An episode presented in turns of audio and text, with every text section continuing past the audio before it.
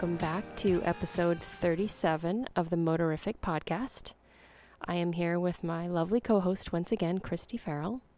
Hello. And we are joined today by a very special friend and guest, Alisa Clickinger. Say that really Hello. fast, Alisa Clickinger. And um, I met Alisa about, I don't know, it's been five years now, five, six years ago. And um, she's yeah. just a really great gal. She has really cool stories, awesome travel stories. She and Christy actually have a lot in common in that regard. They've both ridden a lot in the same countries, um, same continent. And uh, we are going to have a very, um, I guess, hot and heavy discussion today about used motorcycle shopping. And luckily, all three of us have had a lot of experience doing this. Um, although I did buy a new motorcycle, our first new, our first bike was a new bike, but that was a really long time ago. And that was the last time I bought a new motorcycle. So we're going to try to cover just everything, I think, from, you know, why look at a used bike versus new, um, you know, how do you know how much to pay? What are you looking at? How do you know what to buy? That sort of thing. And, and I don't know, just anything else that really uh, comes along in those lines. So first, I would like to um, have Alisa introduce herself to everybody so you guys can hear a little bit more about her. Um, and so why don't you tell us, Alisa, about, I guess, your Um, your riding background and history. Um, tell us a little bit about maybe how you got started into riding and some of the fabulous trips you've taken and uh, where people can find you. Okay. Well, thanks for having me. I'm really happy to be here and uh, take part in your podcast. I think it's it's terrific. Mo-terrific. Uh, that's right. That's where it is. That's exactly why we uh, came up with that name. Yeah. um, I, you know, I, I have an interesting story of how I started riding, and I'm really not making this up. I don't think you can make up stuff this crazy, but um, almost twenty years ago, I was getting divorced, and you know, it's a stressful wow. time, and your mind does strange things. And one night, I had a dream. And I remember the dream very well because it was just so vivid. And um, I don't remember all my dreams, but this one's just stuck with me for all these years. And it was like wartime France, like nineteen forties. How I know that? It was a dream. I don't know that, but that's my guess. And um, I was running for my life, and um, I was running, and, and there were there were explosions. It was, you know, war. I mean, there were like fire, almost like fireworks, artillery, bombs, and whatever. And I was running for my life, and I saw a motorcycle.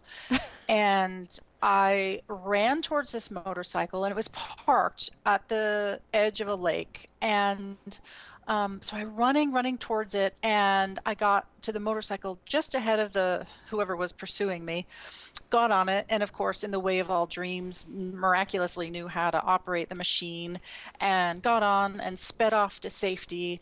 And then I woke up. And when I woke up, I loved the feeling in the dream of riding the motorcycle so much. I said, oh my God, I have to ride a motorcycle. And and this really came out of the blue because I had one of those mothers that told me that motorcycles were evil. And um, they are. Uh, yeah. yeah, I came yeah, from that inspired me to do. They make you want to ride inspired... them. I know. They've inspired me to do all sorts of evil things yep. around this globe. Two, so, two-wheeled voodoo. Yeah. yeah. That's a good name. Yeah. I, I have it. I have the two-wheeled juju.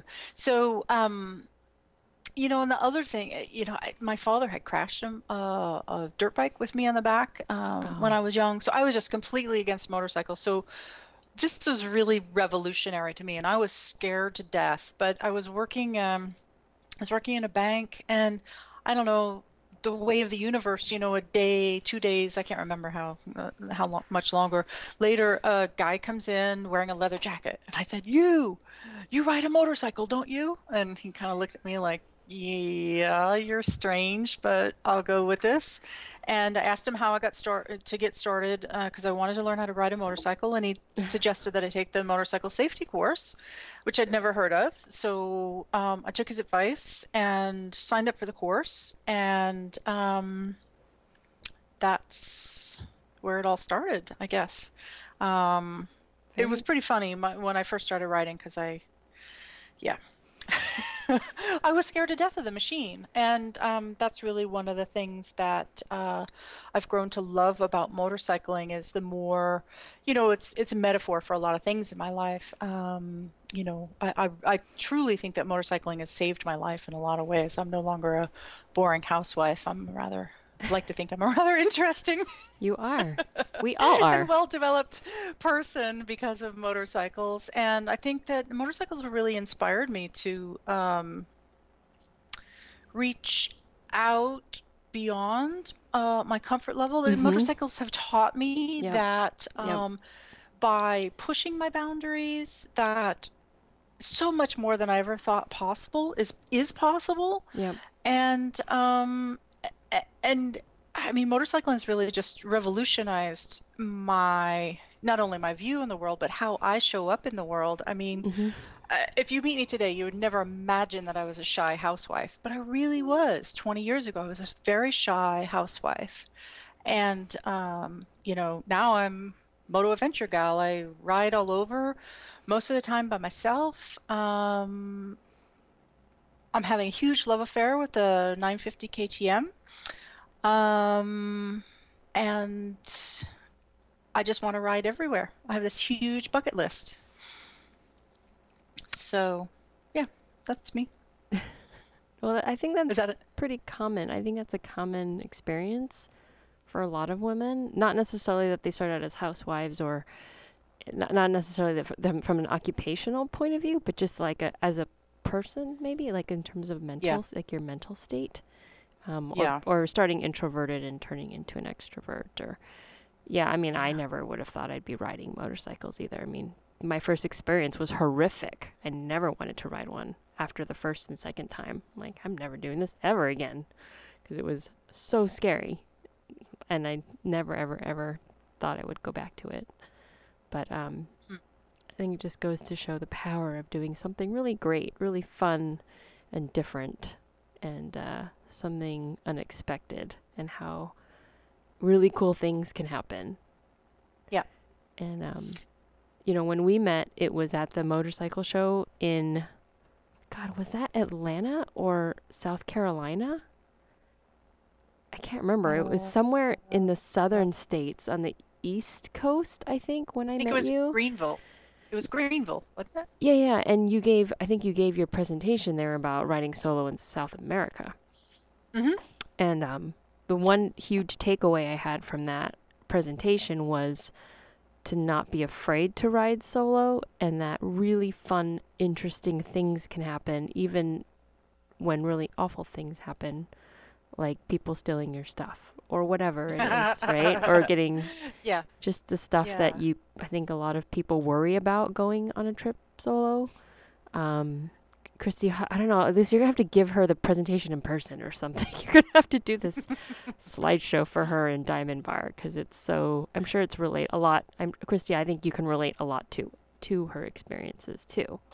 Yeah. Um, but it, I just thought it was really fun how positive you made really what people would see as very stressful, really scary situations, I think. Traveling, just traveling alone, not even necessarily via motorcycle. I think that adds another layer of just stuff to worry about. But I just thought it was really cool the way you spun that around, and just, you know, were very, um, I don't know what the word is, just kind of straightforward about it, I guess.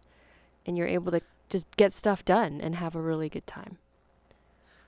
Well, that's cool, because that's what I want to convey is that, uh, I mean, there are challenges in, uh, on any adventure, but there are challenges in life, and you just, you can't be prepared for all of them. You just have to, you meet them, you meet each one as they come. It's no different than everyday life, yet when you overcome them on Uh, especially on a great adventure, it uh, it just it makes you feel so much more um, self-confident and, yep. and yep. empowered. And yep. um, looking back on a trip, some of the most stressful things, such as, um, you know, for instance, a night I spent in a in a police station um, because I, I had a broken chain. I don't okay, remember that I should, part. I should clarify that.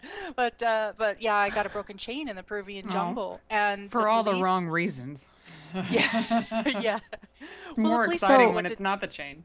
Wait, so yeah. they took you in? They're like, hey, you need a place to stay? Yeah, they took me in. They oh. took me in because they didn't, they, they, they, you know, um, they wanted to care for me and they didn't quite know what to do with me. I couldn't leave on my own power. So they got me a, um, they got me a mechanic, and uh, oh. he actually fixed my bike that night, and I was going to leave, but they suggested that I don't, and put me up in the, in the, uh, in the police station overnight. And, mm-hmm. um, And it was really an eye-opener because, you know, you go through those uh, um, police checkpoints and you think, God, these guys, you know, you know, they're making my life difficult and whatever. I, I didn't always think that, but, uh, you know, when you see that these people are just, they're, they're just, you know, people at this outpost, and they took such a interest in me always in all of the outposts. Um, and that these people who would care, would care for a complete stranger was just, that was the, the theme of my entire trip over and over and over again, how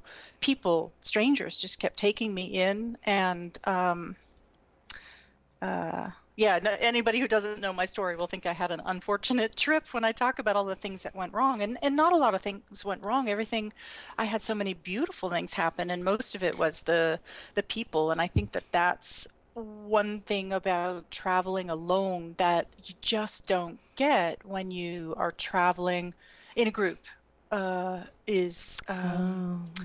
that exposure to other people. Because when you're, you know, when you're traveling in a couple or a twosome or a threesome, it's, it's so much easier just to revert back to your natural language and your natural, you know, it's just, it's, it's easy and it's comfortable for you. But when you're traveling alone, you're really out there. And that just gave me so much hmm. contact with, uh, hmm.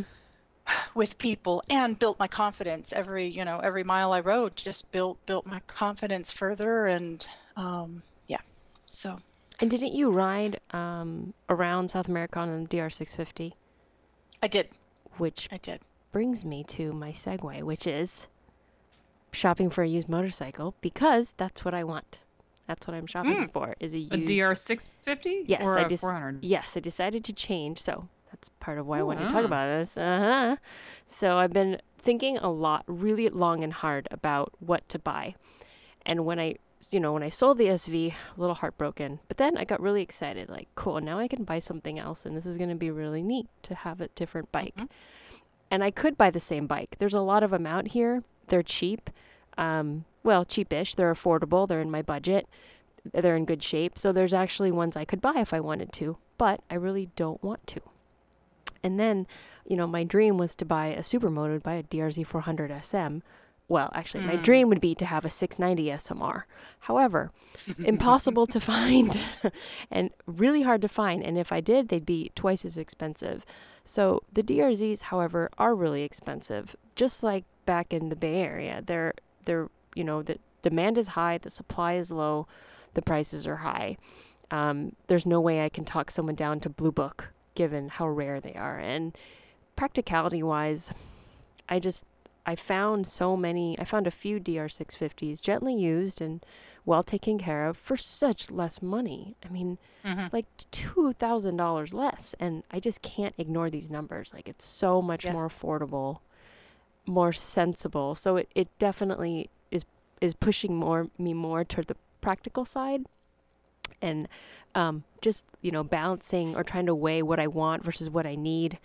I think the D R six fifty is better because it's what I need. Um, and it's more economical, and I can't say no to spending twenty-eight hundred bucks, you know, versus forty-eight hundred. Yeah. So I'm deciding yep. to go that way. Um, I, I know I'm going to, I, I, I am so sure I'm going to really love it. And if I don't love it, I'll sell it and I'll figure out something else. But I just think I get so much more bang for my buck. You know, like dual sport is calling your name, Joanne. I got a six, yeah, and I got a six fifty, and um, you know, I, I see myself wanting to go visit friends, you know, south, um, ride further out, because I think the good roads aren't really for another seventy, eighty, one hundred miles to to get to some really good stuff. Like, I hear there's really great riding up in New York, and but they're further out. So I think I'm going to be better off with a six fifty, and uh, I like D Rs. I've ridden a two hundred, I've ridden the six fifty. I really like them. You know, I had my own twin six fifty, so just re- and oh, and then the other thing that I also looked at, of course, was maintenance and cost. And um, it's a Suzuki, you know, it's a single, it's Japanese, it's yeah. I mean, it's it's cheap. I don't have to. I mean, I I can find a Suzuki part anywhere. Um, there's no like, where's the K T M dealer, and am I gonna have to wait for parts from Austria? I mean, or yep. Italy, or you know. And so that is the other thing for me that's huge, because there's no moto Java here. My mechanic's not here. There's no moto shop here for me to f- work on my bike by myself, you know, have someone help me. So I also want to take on the responsibility of working on my bike more than what I've done in the past, which is like oil changes and, you know, checking my tires, um, neatening up my chain. Like, I want to do my own valve check and maybe charge my own, you know, spark plugs and delve a little bit more into it, and I know I could do that on a D R. Um, Ooh, spark plugs, easy. Or, valve, hard. Well, actually, I found a really great, well, I found an awesome, fairly lengthy visual tutorial on oh. what website was this? It's some site fully dedicated to the D R six fifty. Some hmm. guy, yeah, he, it's pretty cool. It's like a whole thing about the D R. So, and I did a lot of research too, looking at the four hundreds, because there's like twenty different models. There's the D R Z, the D R four hundred S, the S E, the D R Z four hundred. You know, there were changes year to year in different generations. I learned wow, that. Wow, so you're so you're telling me that they're worse than B M W? Um, no, it's just that, I mean, it's not the maintenance thing about the Supermoto or about a D R Z four hundred for me. It's the cost. It's just the fact no. that I got to spend twice as much money to get a D R Z. No, I was meaning worse than B M W with the nomenclature, adding all these yeah. extra things and, you know, taking a single cylinder F six fifty and then suddenly just randomly converting it into the twin and then inventing another letter. Um, well, well, so here's the other thing. I learned what the letters meant. So, oh. you know, there's a straight D R, there's the S, and then there's the E version, there's an enduro version, um, oh. and then the supermoto version, which is different from the D Rs. So I learned what the differences were. Um, and then the seat heights also changed uh, at two thousand six. So I figured all that out, but then the problem is, as I'm looking on Craigslist and wherever, it's just so much cheaper, and I can't justify spending twice as much money for half as much power. Um, and the practicality of it is just staring at me in the face. You know, like, I don't have mm-hmm. five, ten thousand dollars to blow on a bike, so yeah. I want to get everything I can out of three grand, which is my budget, and that's a really low budget, but I think I can make it work. You know, you can get a heck of a bike for that. Yeah, I can, and budget. I, I and, and I even missed out on two really good ones. Um, I, I found a really great D R six fifty that was twenty six hundred bucks. So I know I can find a really good deal. I just um, everyone keeps saying that, you know, it's winter, so there's not as much to choose from, and everybody puts their bikes out in spring, and then they bump the prices up. And I'm sure that's going to happen, um, but I just. I totally agree. I I don't know. I just, I'm not going to buy a bike because I'm scared that I won't find one. Oh, you know? no. So I'm but just... I think that you're able to, to get in a deal, I think, a lot better when the conditions aren't rideable outside, because demand's going to be low, and this yeah. guy really needs to sell his bike because he needs to, you know, make the mortgage payment. And not a lot of people are going to be looking for bikes right now because they can't take them from this guy's house and put them on the road and enjoy them. So right now is a good time to, to look so for one. So I'm trying. I've been looking yeah. for like a month. Um, I just, uh, I don't know. I just got really apprehensive about pulling the trigger on this, these two that I saw. And then, so I contacted the second one that I saw in really beautiful shape, and he sold it to someone the next day. So mm-hmm. I'm looking, I'm actively looking. So if anyone's selling a really nice D R six fifty um, that hasn't been chopped up and torn up. And the other problem is I keep finding these D Rs that have just been like completely manipulated and altered. And like there was one where he powder coated the wheels purple. And then Ew. he put, yes, and then he put on a matching. A dude? Yes, and then he put on a... a matching exhaust that was also powder coated purple. Like, I know how cool you think this looks, dude, but that's you, not everyone else who wants to buy your bike.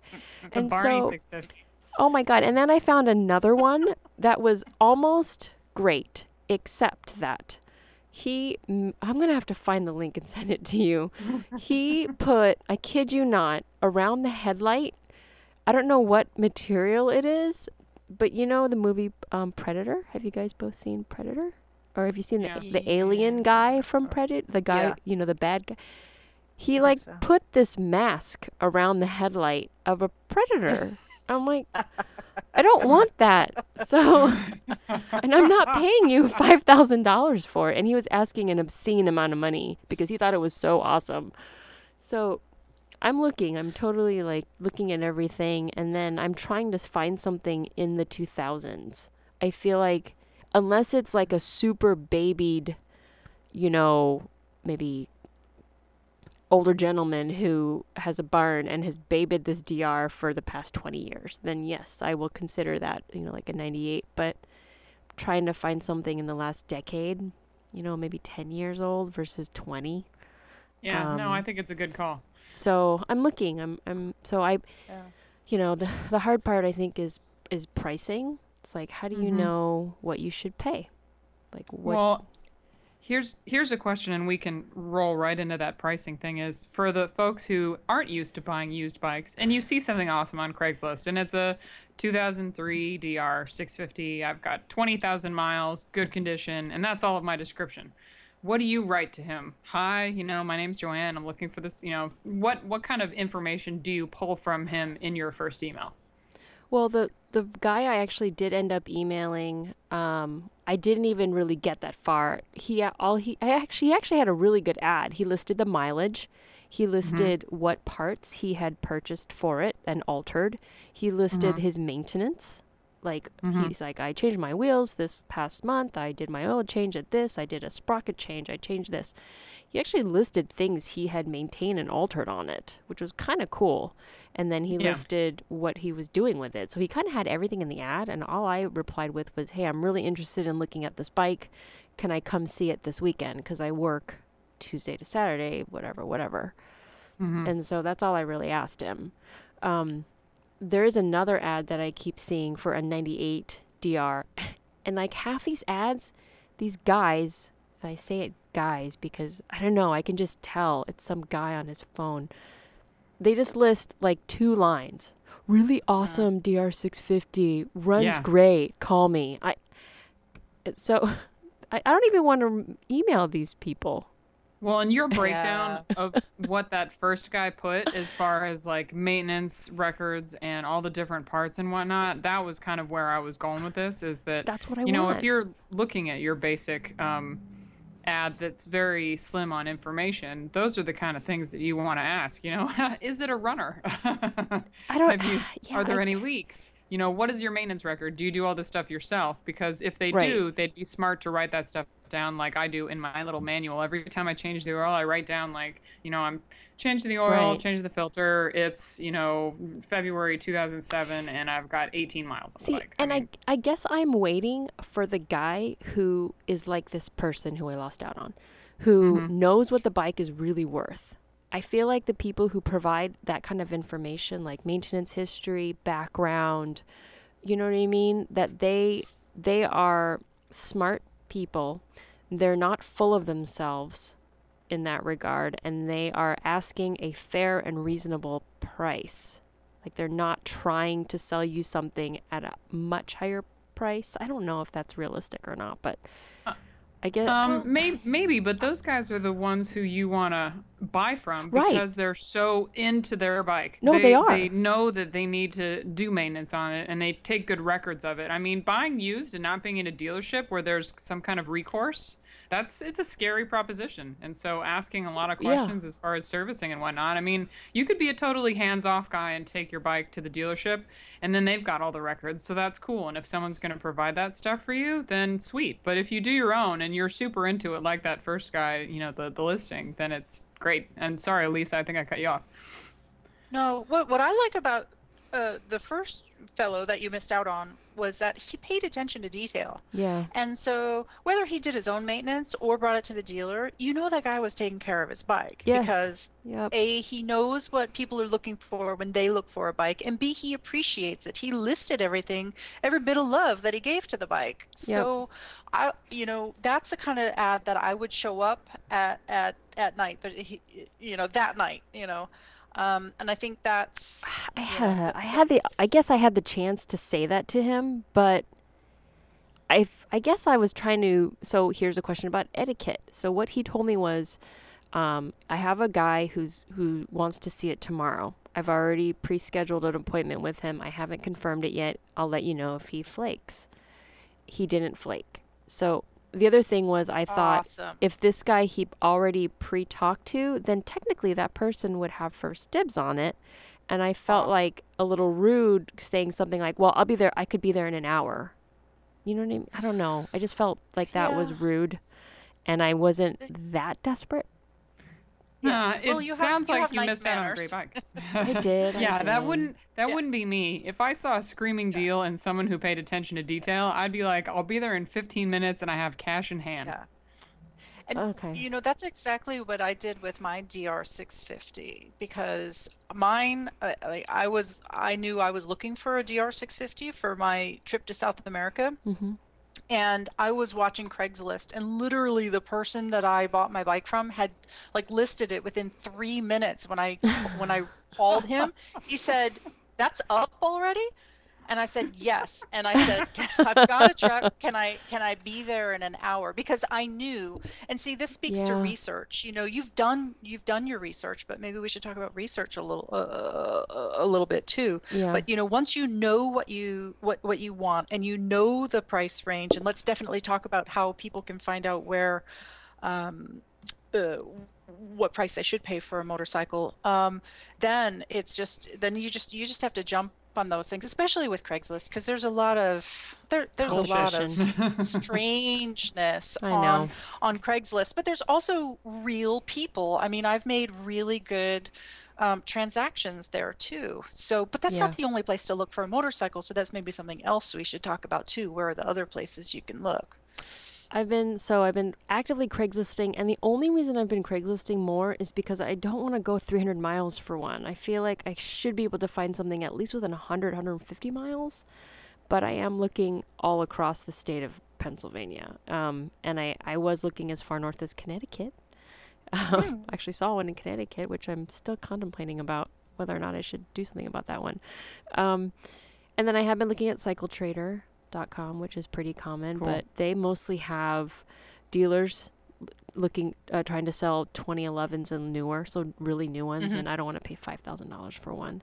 Yep. And then like, or all the way across the country. So I mean, there's a ton in San Francisco, but I can't. I don't want to pay shipping. When you that. when you see a detailed listing like that first guy, and it's in Connecticut. And I just, we have it on record. You said, oh, the nice thing about Alisa is that she told this story and, you know, all these things happened to her and everyone took her in and solo rider. And yes, your ass is going to go up to Connecticut and you're going to ride that sucker back to Pennsylvania. I'm telling you. Oh, I don't you, mind road doing trip. That. No, I don't. I don't yeah. mind. I, to- I totally don't mind that. That's not the problem. It's just, um, I, you know, the other thing I'm, I don't know, I'm a little bit torn too is just spending this money that it's, that's the other hard part is like, it's still a few thousand dollars. It's still money to spend. So that's, I'm still struggling a little but, bit with but that. But you're too, recycling but... because it came from your motorcycle and you're putting it back into one. So you're not I actually am... spending really yeah. that much more. I know. I, yeah, I know. I'm just. Uh... And also if you don't like it, Joanne, you can just recycle it into yep. something else. Yep. You no, know? I can sell I mean, it. Make sure, make sure that you get, you know, a decent price on it. You'll be out the taxes and insurance and all that stuff, or, you know, the, the registration fees. But um, those bikes are infinitely resaleable. Yeah. And there's a, there's a lot of them out there. Do you know about Thumper Talk? Um, yes, I have been on I would, there. I should add that to my list. I'd get on there and look. I'd also look on the um, Adventure Rider. A D V, yeah, I did forum, look on A D V there. A D V rider dot com and, yep. and Horizons Unlimited. That's true. Um, I've Horizons. never bought anything off of Horizons Unlimited, but I'll, I'll tell you the differences in, in my mind, and Christy, you can chime in with your own experience. Mm-hmm. Um, I, I, well... Lately, there's a lot more new people on the, at least on Adventure Rider, there's a lot more noobs. But mm. used to be that I really trusted the A D V rider community because it was all just a bunch of us riders. And mm. while you, I think you have to use your common sense and sort of suss out a, uh, you know, a particular seller. But mm-hmm. I like those people uh, over Craigslist, although everybody uses Craigslist now, because yeah. I, I've bought three bikes sight on, unseen off of Adventure Rider. Mm. Like, I sent them the cash and they sent me the deposit, or they sent me the title. And then um, my first one, I wanted an adventure. So when I was living in Connecticut, I actually bought a G S A out here in uh, in Ontario, as a matter of fact. And do wow. you know the man, you know, I, I flew in. Do you know the man, he put me up in his house, and his wife took me in, and they fed me dinner. Wow. And um, and then the next day, the gentleman took the day off of work, and um I couldn't really I couldn't quite figure it out, but he said he wanted to go for a ride with me. I was like, hey, okay, I'll go for a ride on my new bike. Well, about two hours into the ride, it occurred to me he was checking me out to make sure that I could ride that motorcycle before I took off Aww. back across the country on it. Aww, and finally, sweet. I asked him, and uh, yeah, and he said, "Well, yeah." And you know, anyway, I still communicate with this fellow to this day, um, and we've become sweet. we've become friends. But I mean, I've only had good experiences, but that's because I listen to to my gut, and if something sounds funky, then yeah then it is then I, yeah. I don't then it probably and is. That's why I'm avoiding these ads words. Bike's great, call me, you know. I'm I'm not I don't even yeah. want to put the energy into asking them yep. all these questions, because yep. I feel like it would just be this tug of war and pain in my ass to get the info if they're not smart enough and willing to put that info out for a possible buyer. You know, yeah. like this, the shadiness factor, or just not even the, sh- it's not even, I'm not even worried about getting swindled, because I can, I know what the value is. It's more that just dealing with the B S. Yeah. Like, yeah. no, well, it's not salvage. It just looks that way, or whatever. Or I didn't, I didn't crash. I just dropped it, or, or whatever it is this person is, you know, and, and I, I don't know, these ads, I get just really bad vibes from the buy, from the sellers. Like, they're not serious riders. They haven't taken really good care of it. Um, yep. They don't. They probably didn't ask the right questions when they bought it used, because a lot of these are secondhand. So I think that's why I'm avoiding these really simple, no information ads. So I think with Craigslist and even the forums, you know, I, I'm not going to call somebody who doesn't provide at least a sum. You don't have to provide like my year by year analysis, but at least something like miles and when you bought it and where you bought it from, and yeah, what parts you put on it and how much maintenance you've done. Um, what, did you do the valve adjustment? You know, so I, what I did before I actually started looking on Craigslist was, I looked at the D R six fifty website. I have to f- remember what that was, and I'll link it later. Um, I did look a little on Thumper Talk, too. Um, I just did some general searching on D R six fifties, you know, just to find out, like, when they added the lowered, the factory lowered option. So there's this little, um, I guess you call it a link, not a lowering link, but you can yourself drop mm-hmm. the body right like a half inch or an inch or something, and it still will stay within factory spec, and it's not something that I have to necessarily take to someone to do. But I think it was like, I can't remember what year it was that they did, they modif- or they added that option. Um, so I did a lot of I did some Googling first, and I also looked at maintenance um, intervals. And this one website had a really great breakdown of, at every interval, what are you having to check, or what should you be mm. looking at, right? And when yep. when yep. are the valve checks? And then that's when I found his really cool link to the tutorial on how to do your own valve check. Um, nice. So, yeah, I well, did well, the, Googling on that end first. The good news is that most motorcycle, I mean, the internet is a wonderful place because most motorcycles have their affinity group. So if you just get on Google and start poking around, you find that affinity group. There is so much information yeah. out there. And um, of course, I'm very familiar with the D R six fifty because that's a bike that I've known intimately. Mm-hmm. Um, but you know, there's it's also out there for the S Vs, the the K T Ms, the B M Ws. Yeah. I mean, yeah. there's just there's so much information out there. Whatever bike that somebody is is thinking about about buying.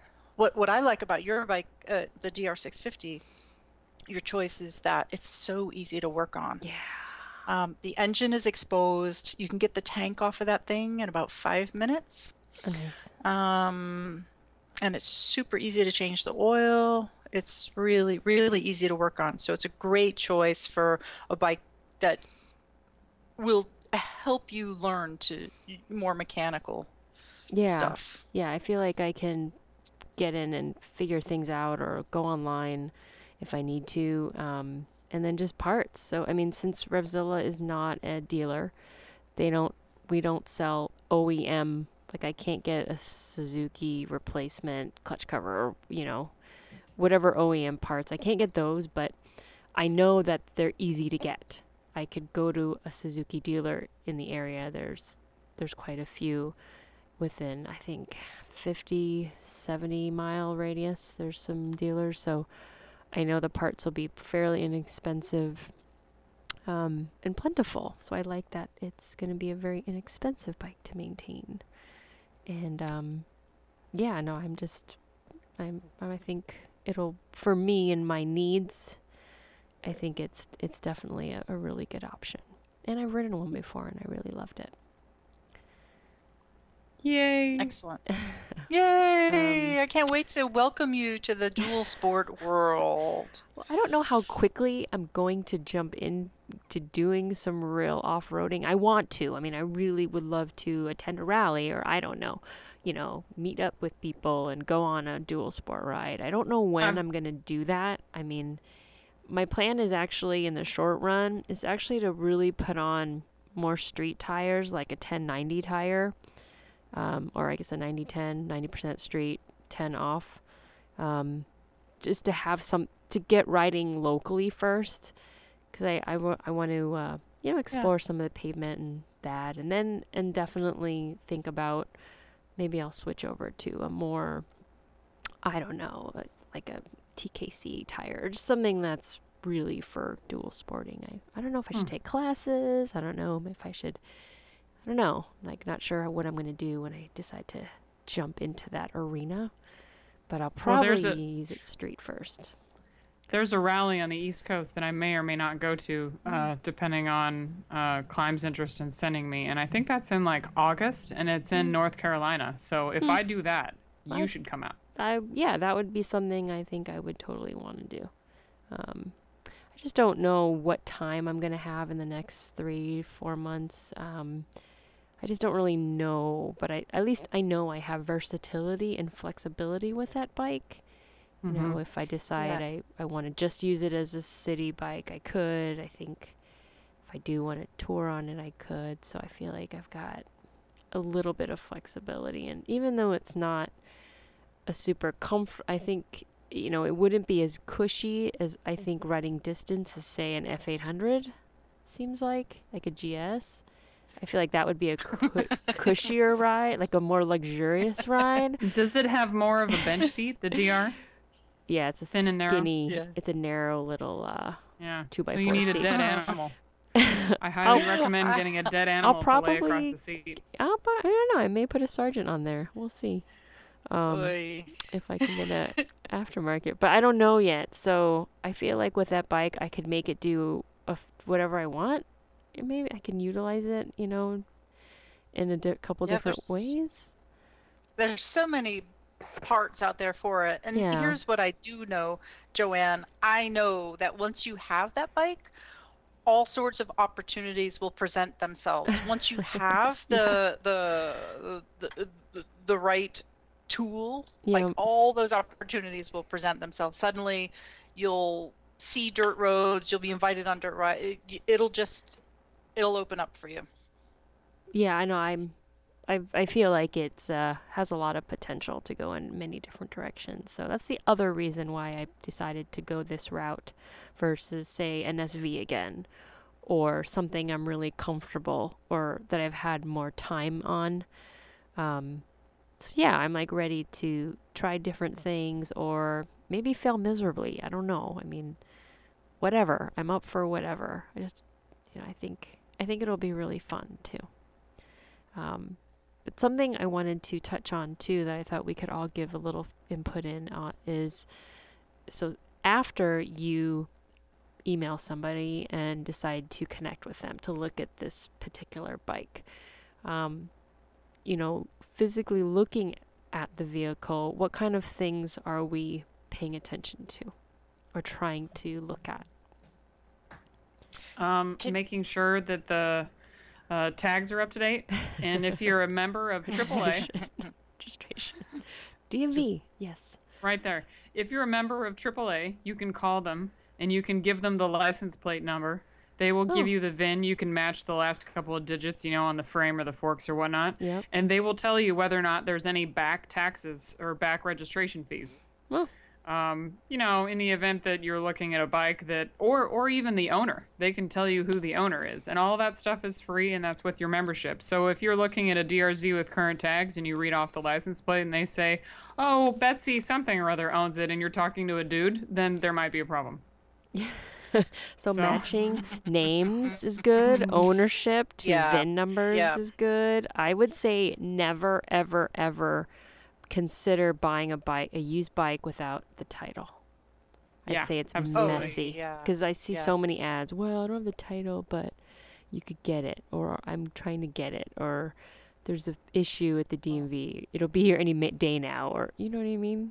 Like that. Well, kind for of... two thousand dollars, if they don't have the title, that's a huge red flag. I mean, right? I get it. Yeah. With a ten thousand dollars bike, they might still have financing, but a two thousand dollars bike, no. That's a huge red flag. Walk away. Right?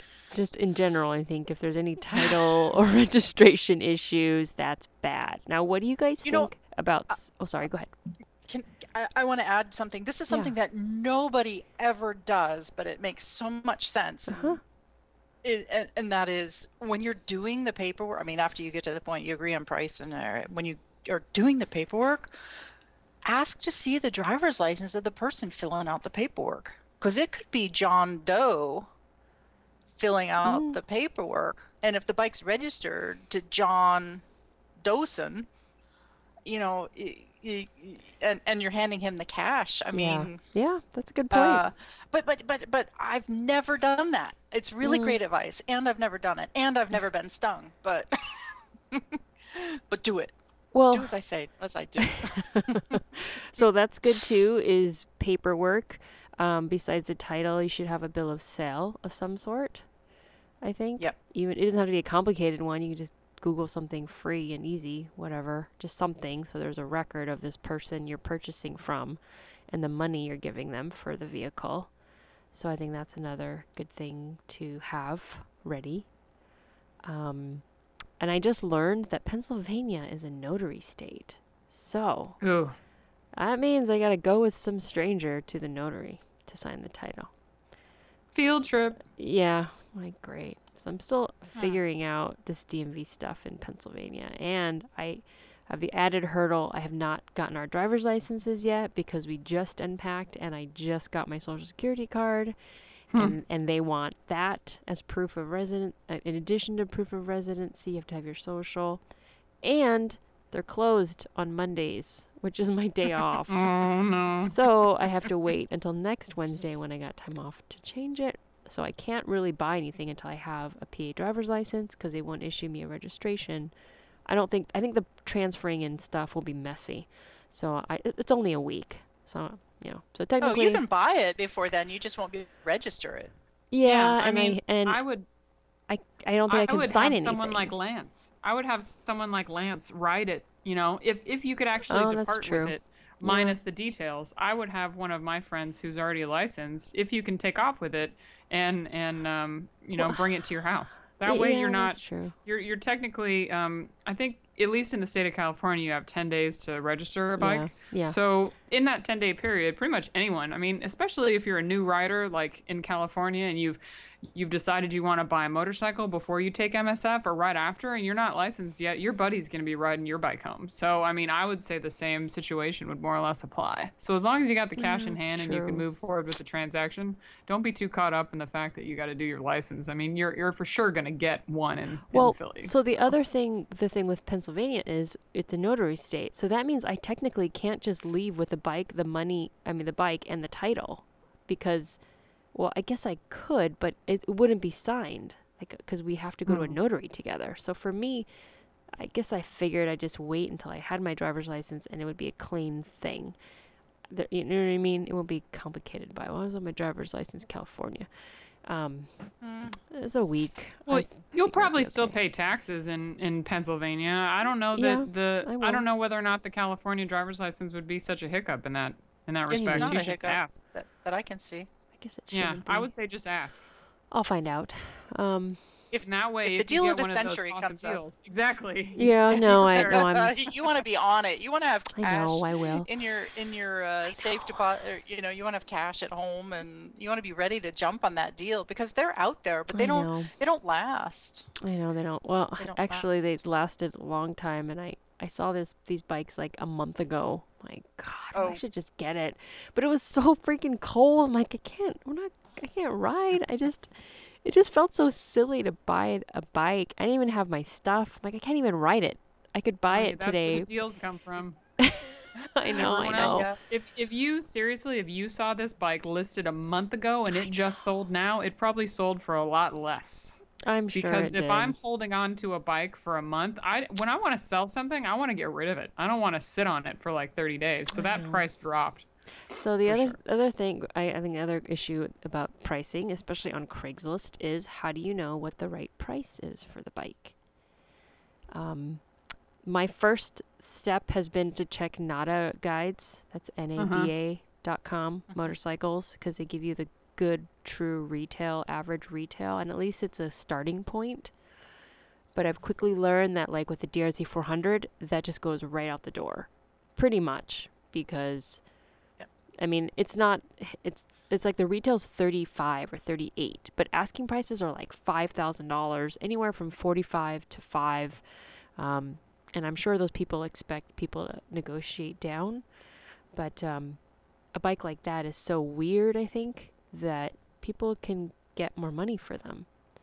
Yeah, it's um, like a niche, a niche bike. Yeah. Kind of like a trials bike. So I think that's the hard part if you're shopping for something really funky that a NADA retail guide may not help you um, yeah.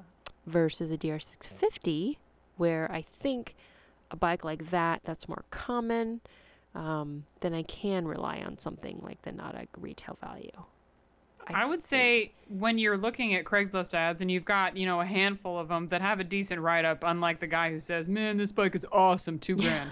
Yeah. Um, and you can sit there and you can kind of have your, uh, based on mileage, you know, and kind mm-hmm. of based on year, it's it's zero to thirty thousand miles, thirty thousand to like sixty, and then sixty and up, like what the g- general price range is. Mm-hmm. And you can kind of determine like, you know, the, the, revol- the, um, average. The scale on that, yep. And then you have the NADA guides, and then you also have the highest end, which would be what happens if you buy a bike like that from like a dealership, like a used, you know, D R Z or something, if they still have them somewhere. I mean, those guys would be the high end.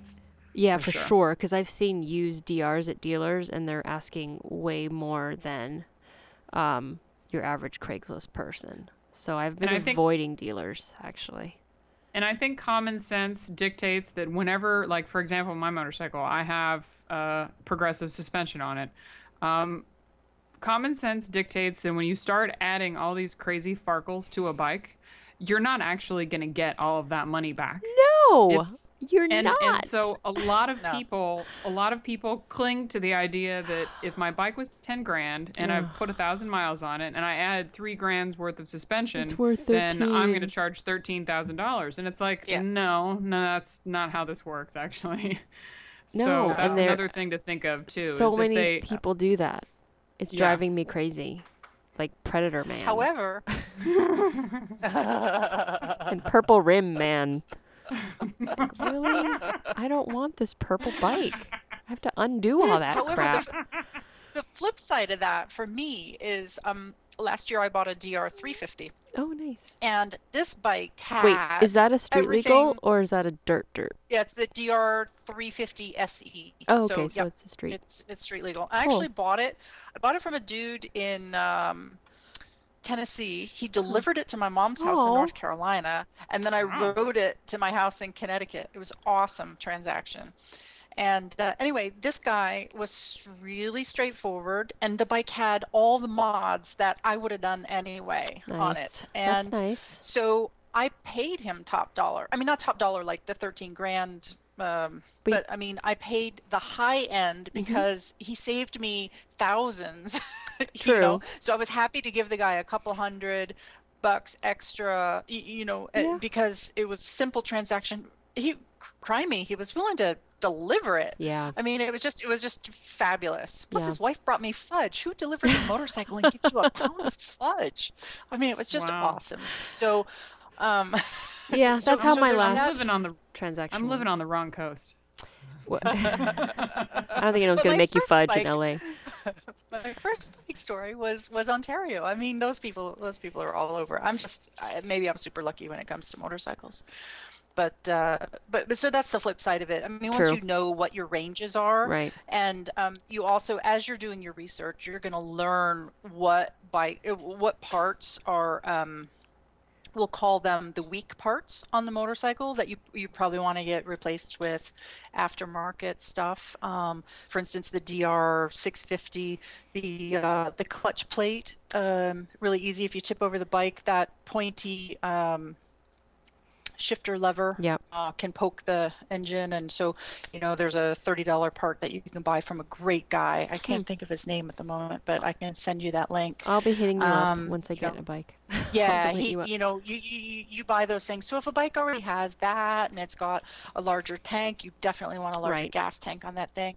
Yeah. Um, you know, and it, maybe it has an aftermarket seat. Yeah, I'd pay the high end of the spectrum just to just to get all that stuff. Yeah, and I will so, too. I'm happy to too on reasonable, regular modifications, not purple powder-coated wheels and yellow. And it was this weird, and the pipe was a weird two-tone. I mean, it was just absurd. I'm like, I am not going to pay you for that. But yes, I, I totally agree. I think that's a that's a really good example. You'd of... have to give him less because you would have to go out and, and fix take it. the rims off and get it powder coated. I mean, that's no. I could have. I could live with the purple wheels. I cannot live with the two-tone exhaust matching purple and yellow. I can't. Just can't go that far. Wow, is that a Lakers fan? I don't know. And no mirrors or turn signals. Like I gotta put. That's I gotta... not street legal. Well, well, in California it would be. It's not street legal here, and people don't seem to care. They don't hmm. they don't care at all whether or not they're on a bike that's properly legal.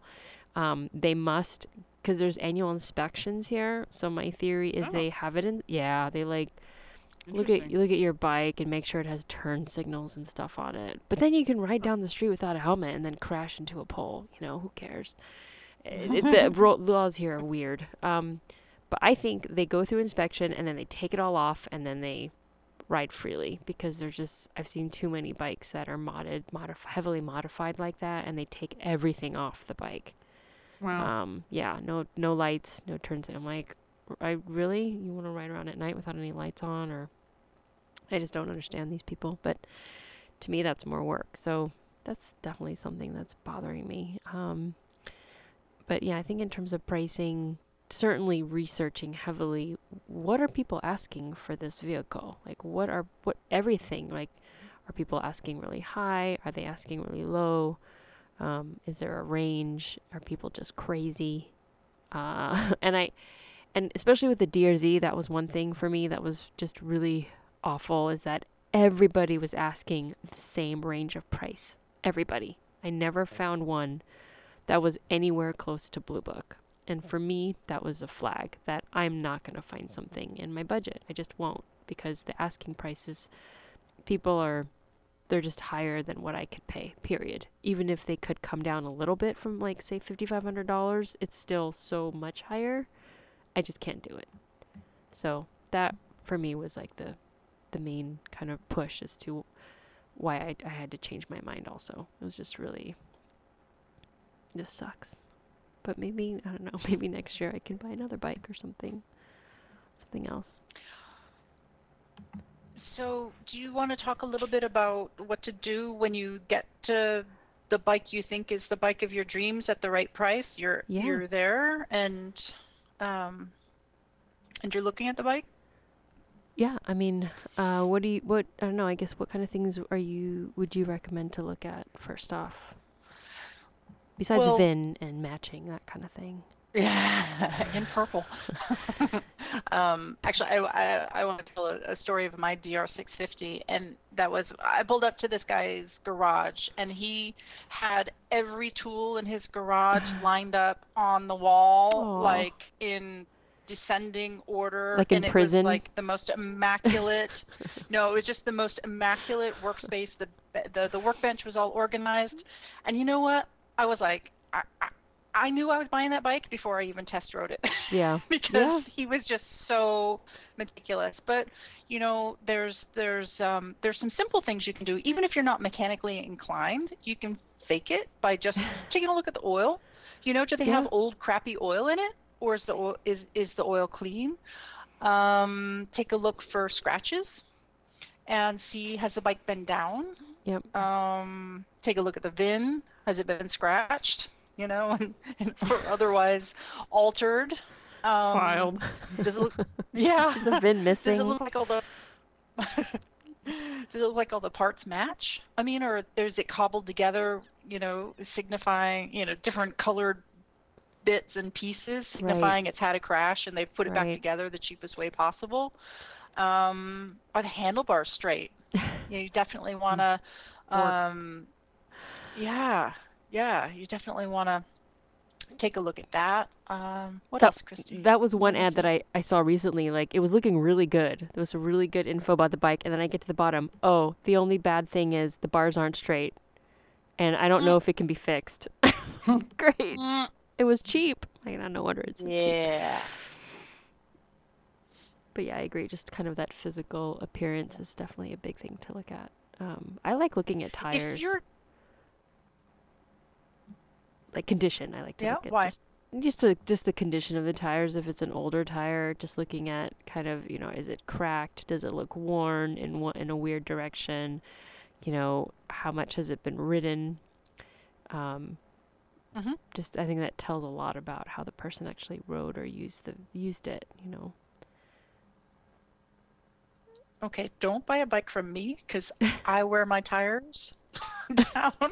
No, that's good. I mean, get like every mile out of them that I can. It's good. And then no, I change them. Yeah, yeah, no. I just, some people don't ever change them. You know, they think that it's awesome yeah. that, yeah. wow, this tire's the original tire. That's great. No, it's not good. It's been uh, ten years. Not. Change no. them.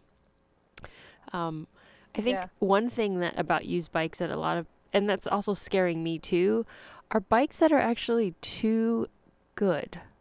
Like, I found, um, so of course I'm looking, I'm just like looking all over Craigslist at everything. And I found a first gen Ducati Monster nine hundred, like a ninety-two or a ninety-three. It only had six thousand miles on it.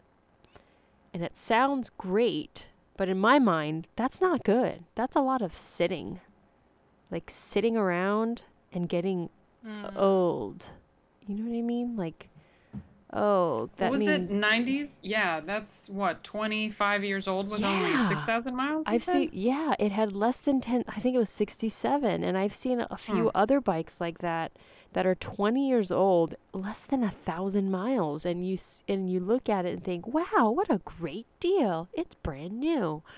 No, it's really old. It has old tires. You have to change that, right? It has old oil.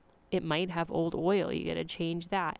The carbs might have to be jetted if it's carbureted, right? It may not be. There could be things that you have to fix to get it to run right.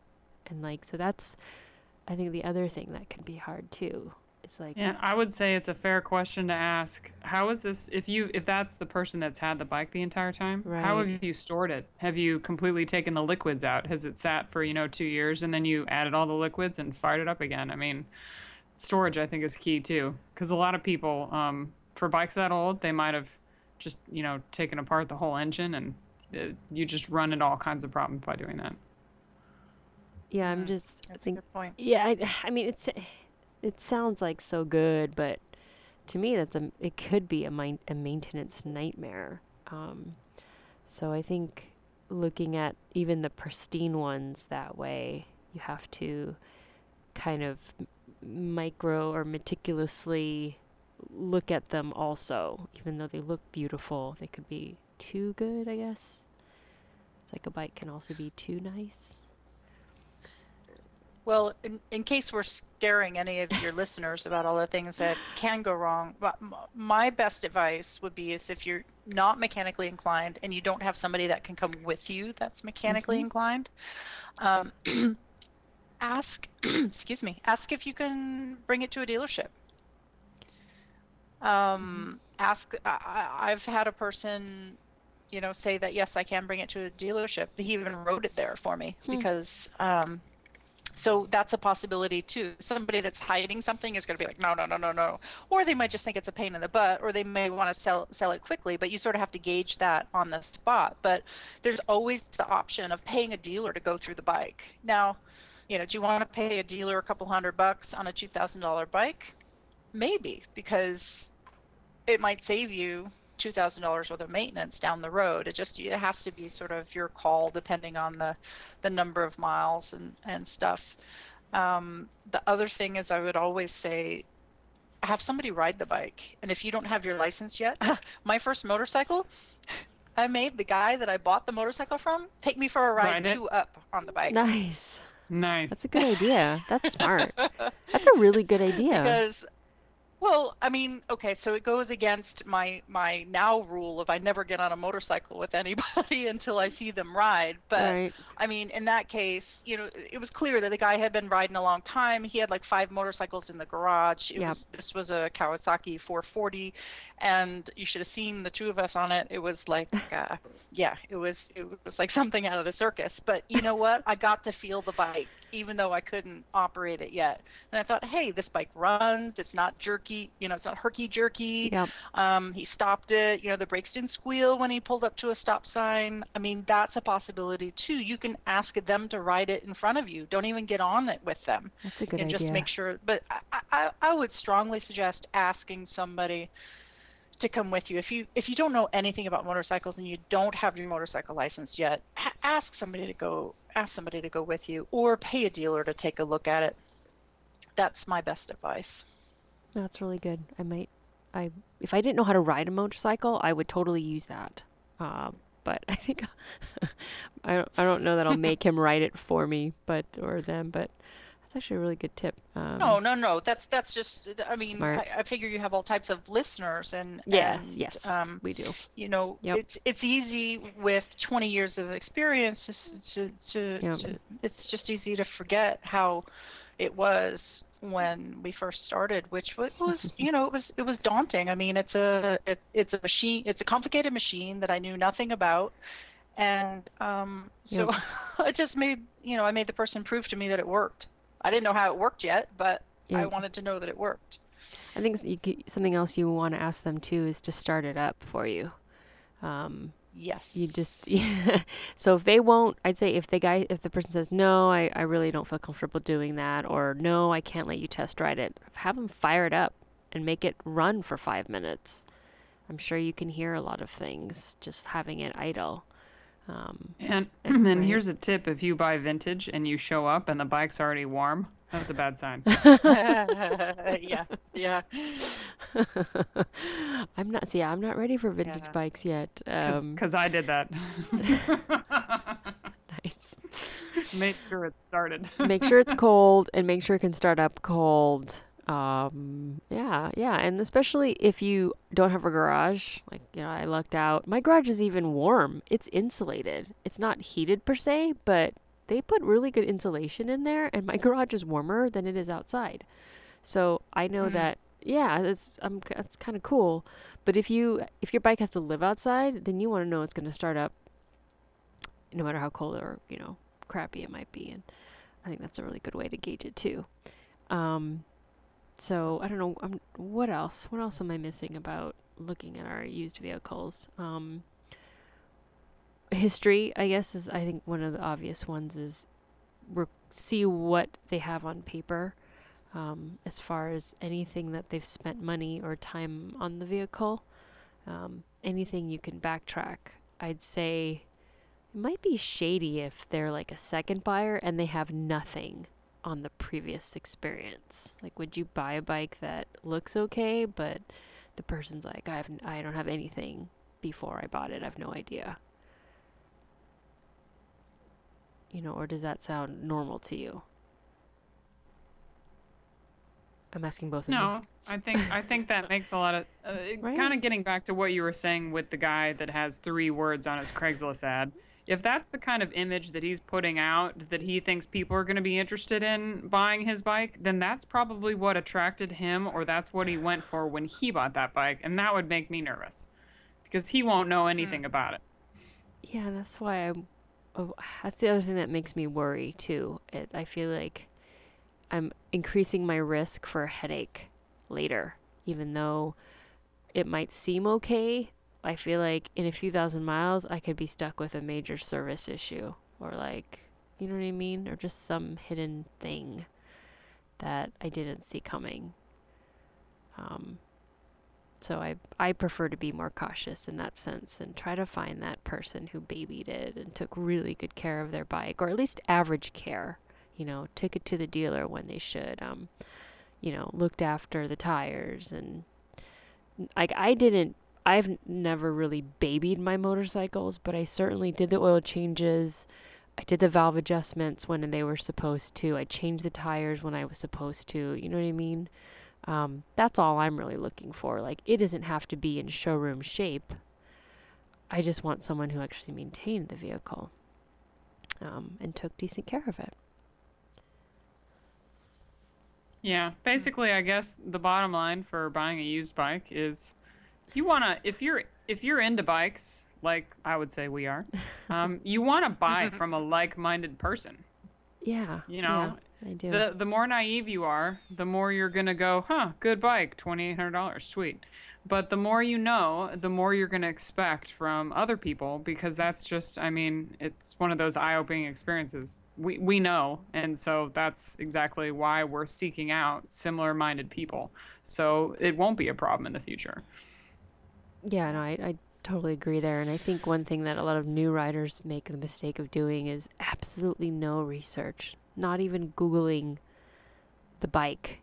Um, you can't just go on what your buddies tell you, you know, or just what your dad tells you, unless he's a motorcycle mechanic or something and he's had a dealership for thirty years. Then, yes, you go with what your dad says, but you should try to do your own homework on top of what even the most knowledgeable people tell you. Um, just because you want to figure out some of these things on your own.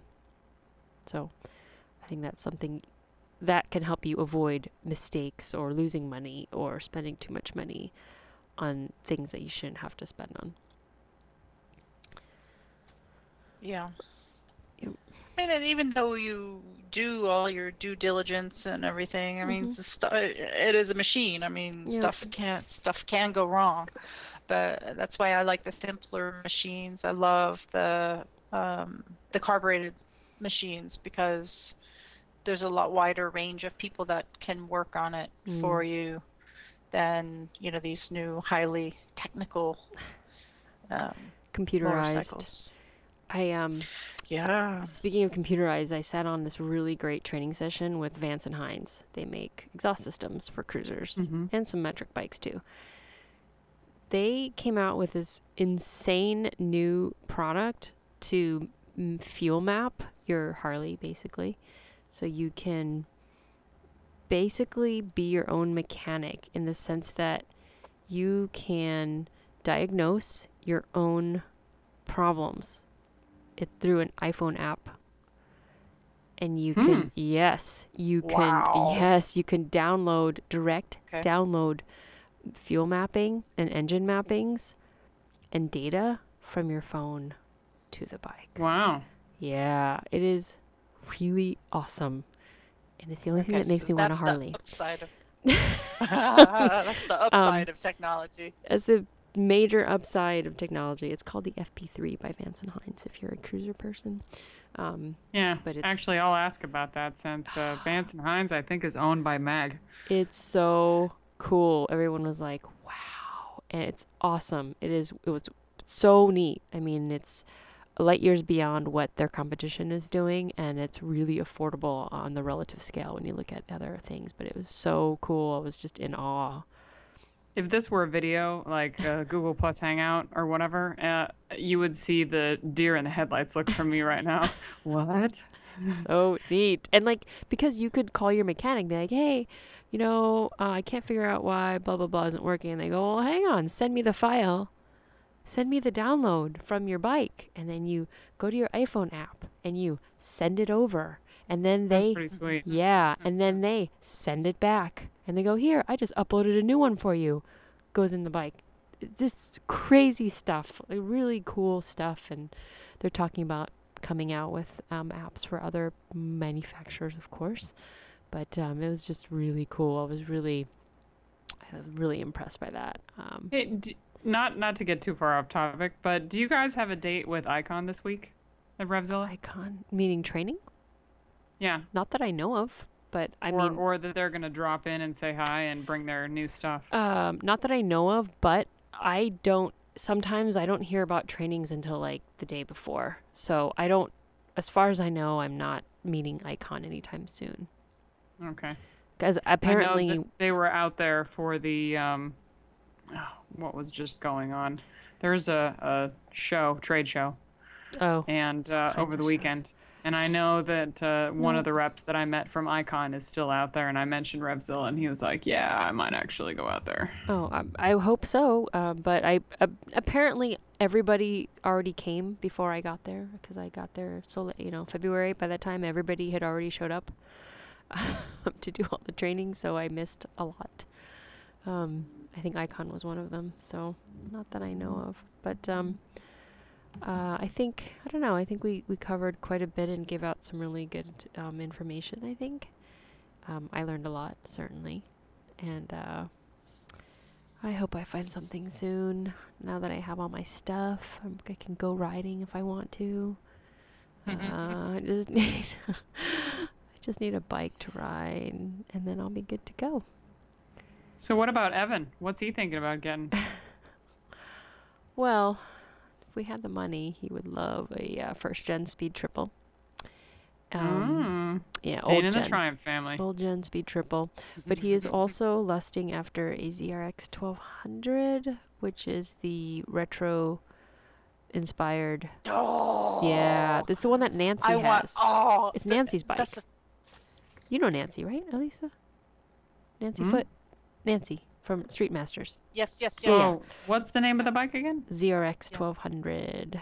Hmm, I don't um, know that I know that. Is that a Honda? What no, is that? It's Kawasaki, and oh. um, it it looks old. It's like the old, it's like a body style from I don't know what the late seventies, Alisa, something like that. But it's a new brand. You know, it's modern engine. It's it's Nancy's hmm. bike. It's green. So if you remember seeing her ride that around, it's uh it's a really great bike. She adores it. But Evan really wants one of those. Um, yeah, we can't afford two bikes right now, so I get to get mine first. Oh. And then, um, yeah. well, because I got to go to work, so I, uh-huh. you know, I actually yeah, have a reason. I actually I have, have it. I have an excuse. Like I have to go to right to work. So, you know, and he knows, like he knows how important it is to me. And unfortunately, I'm the one of the two of us that actually ride more. And I'm just into it a little bit more than he is. So um, he sees how important it is for me to have one. So But soon, hopefully this summer, he'll be able to get one too. I, I kind of want him to get a dual sport, because I wish we could, then we could go dual sporting together. Mm. But I don't know. I don't know if he's into that, if he'll be into that. We shall see. Maybe he'll ride the D R and be really excited and want. And then take it from you, kind of like you did to him multiple times in your uh, marriage? Actually, I don't think that'll happen, because he can't go back from a thousand or, you know, the liter down to uh, anything smaller. I don't, he doesn't, I don't think he'll be able to do that. So he's going to stick to the liter. And I don't think there's anything like a D R one thousand, right? Right? I mean, there's the V-Strom, but that's... No, so not yeah, the same thing. Just the V-Strom. Like, I'm sure he'd have fun on like a nine fifty Adventure, but he doesn't mm. want he doesn't want that. I mean, that's like far from what he's considering. He wants a street bike, like a sporty. So we'll see. Yeah. Well, yeah. Maybe I should store my D R three fifty with with you guys, and then I'll just fly into uh, yeah. Philadelphia Sounds instead good. of New York from now on. Where, where is your wait? Where is the D R three fifty right now? It's in uh, Connecticut. At my house there. Oh, when I go back, I need. I went back for a couple months to remodel it last summer, and uh, I needed transportation. And no. I thought, although, well, bikes are way more fun than that, cars. Although, so. the, how does that D R three fifty do on the highway? I don't know. It does it. It's not. It's not happy. I mean, you know, it does it. It does it fine. I just don't like the screaming yes. thumper engine at five thousand, six thousand R P M. That's the other reason why I decided to go with at least the D R six fifty. I know it's still thumping, but I feel like I can get a little bit more out of her. Um, yeah, it's bigger. Yeah, and I'm used to being on a six fifty, which is fine. Totally fine with that. I mean, a twin anyway, but I just felt, you know, I think I'll be happier with something a little bit bigger, at least for, for any touring that I might do. So that's the other reason I decided to go with her. But uh, yeah, feel free. I've got room in my gar- garage. We'll talk about that. We... Often. Often. All right, all right. Well, thank you for joining us tonight. I, like I said, I learned a lot, and um, I'm hoping I will find something. I will update you guys as soon as I find something really good. I promise not to wait on a really good deal. Like I already did. Thanks for having me. I'm really looking forward to meeting you, Christy. I can't. We we live yeah, so close to each together. other. We need to go yeah. have well, coffee. Go meet yeah, at Starbucks my... or something. Come on. What? I should I should do that some weekend. My well, I ride a G S. I mean, isn't that what people who ride B M Ws do? They go from Starbucks to Starbucks. Um, yeah, my schedule is just all over the place right now. Uh, but I've well, been actually looking into taking trips to Mexico, so I don't know. Um, you have a bike here, right? I do. Yeah. Cool. She's a nine fifty. Ooh, you should let her take that for a spin. Ooh. Oh, sorry. Yeah. um. you, you, but but uh, yeah, it may it, it may give you ideas about your B M W. No, I love the B M Ws. I which, which one do you have? The twin uh, six fifty. two thousand nine. Okay. Yeah. Great bike. I thought Great about bike. that too. I really did seriously consider one of those as well, but I and to be honest, I haven't really Googled or done a lot of research on maintain, maintaining one and cost, but I feel like I will save a lot more money maintaining my Suzuki than I will on my B M W. Yeah, I don't, um, you would probably be down with the single cylinder, because that would be the cheaper end of things. Yeah, I think that, and but, then um, your, and then your torque screw story, like, really bummed me out. I'm like, I don't know, what the hell, torque screws. Torque screws? Oh, no. Yeah, the, the, you know, it only happened, I've only had a real call for it, actually, to be honest. Doing the skid plate and doing, um, oh, that's, okay, that's changing good. the battery and good. all these other little things that I've been tweaking with, um... I had, uh, I have this weird fascination with Home Depot, and I try to stay out of them unless I absolutely need something, because I'll wander the aisles, and they have like these little um, areas where they start piling all these little like stocking stuffer like things. Yes. And there is a, a tiny husky um, set that came in a cool little box. It was like maybe eight inches by five inches. And they had all the little bits in there, and there are like maybe fifty different bits. And nice. Some of those bits were Torx. And so I didn't really think about it when I bought that several years ago and then got the B M W. And then the other night I was like, crap, I need a way to take the damn screws off. And there's actually bits in there. So granted, I take crappy care of some of my tools and the torque screws are rusted, but I'm sitting there and I'm like playing around with it. And I'm just like, yes, this is the best thing I've ever bought my- myself is this tiny little husky. We you know, we have box. been I've been in the Home Depot more times than I've ever been in my life in the last two weeks. And the Target and IKEA, like just trying to get stuff for our house. Um, like we, we have very little storage space, so we had to get this weird little rack that would fit in our laundry closet and a weird rack for the bathroom and then new light bulbs. And we have to rent a ladder. We have to rent like a twenty-foot ladder because the ceilings are sixteen. And there's wow. like four lamps up there and they're all burning out. So we need to replace the bulbs. And we were at Home Depot last week, and, and we're looking at these stupid ladders. They're like two hundred dollars for a twenty-foot ladder or, a, you know, something to reach the sixteen-foot ceiling. They're not cheap. It's not like a cheap eight-foot painting ladder, right? It's like an A-frame. And I we were about to grab one. I'm like, this is two hundred dollars. Do we really need this? Like, how many times are we going to use this stupid ladder if we buy this? And he's like, well, probably never again. I don't know. I'm like, then why are we buying this? Isn't there some alternative? Like, can't we borrow a ladder or find a handyman or something? Because it's really big and heavy and expensive. And then thank God we're in Home Depot and they have tool rentals. So then mm. he had the brilliant idea, let's rent one because it's like forty dollars. Like, thank God. It just saved us from buying this stupid ladder that weighs two hundred pounds or whatever. So there's just, it's just like bad Home Depot shopping. There's just too much stuff in there that you think you want to buy, but you know, but yeah, we've been in there so much, just trying to customize our home, I guess. But it's been, uh, it's been really fun. This has been fun as well. And I wish we could keep going. Yes. It's past my bedtime. I keep forgetting yeah. different Joanne's time zones. Joanne's got to get up for work tomorrow. It's work tomorrow. Um, yeah. So, Alisa, okay. thank you for joining us. Uh, please tell yeah, everyone how they Thanks. can find you. Where can they oh, find you? Um, I have a website that I am currently remodeling. It's w w w dot moto adventure gal dot com. And um, my email address is alisa at motoradventuregal dot com, and I love helping other ladies get on the road. So if you have any questions or, um, I don't know, questions. Anything. Go.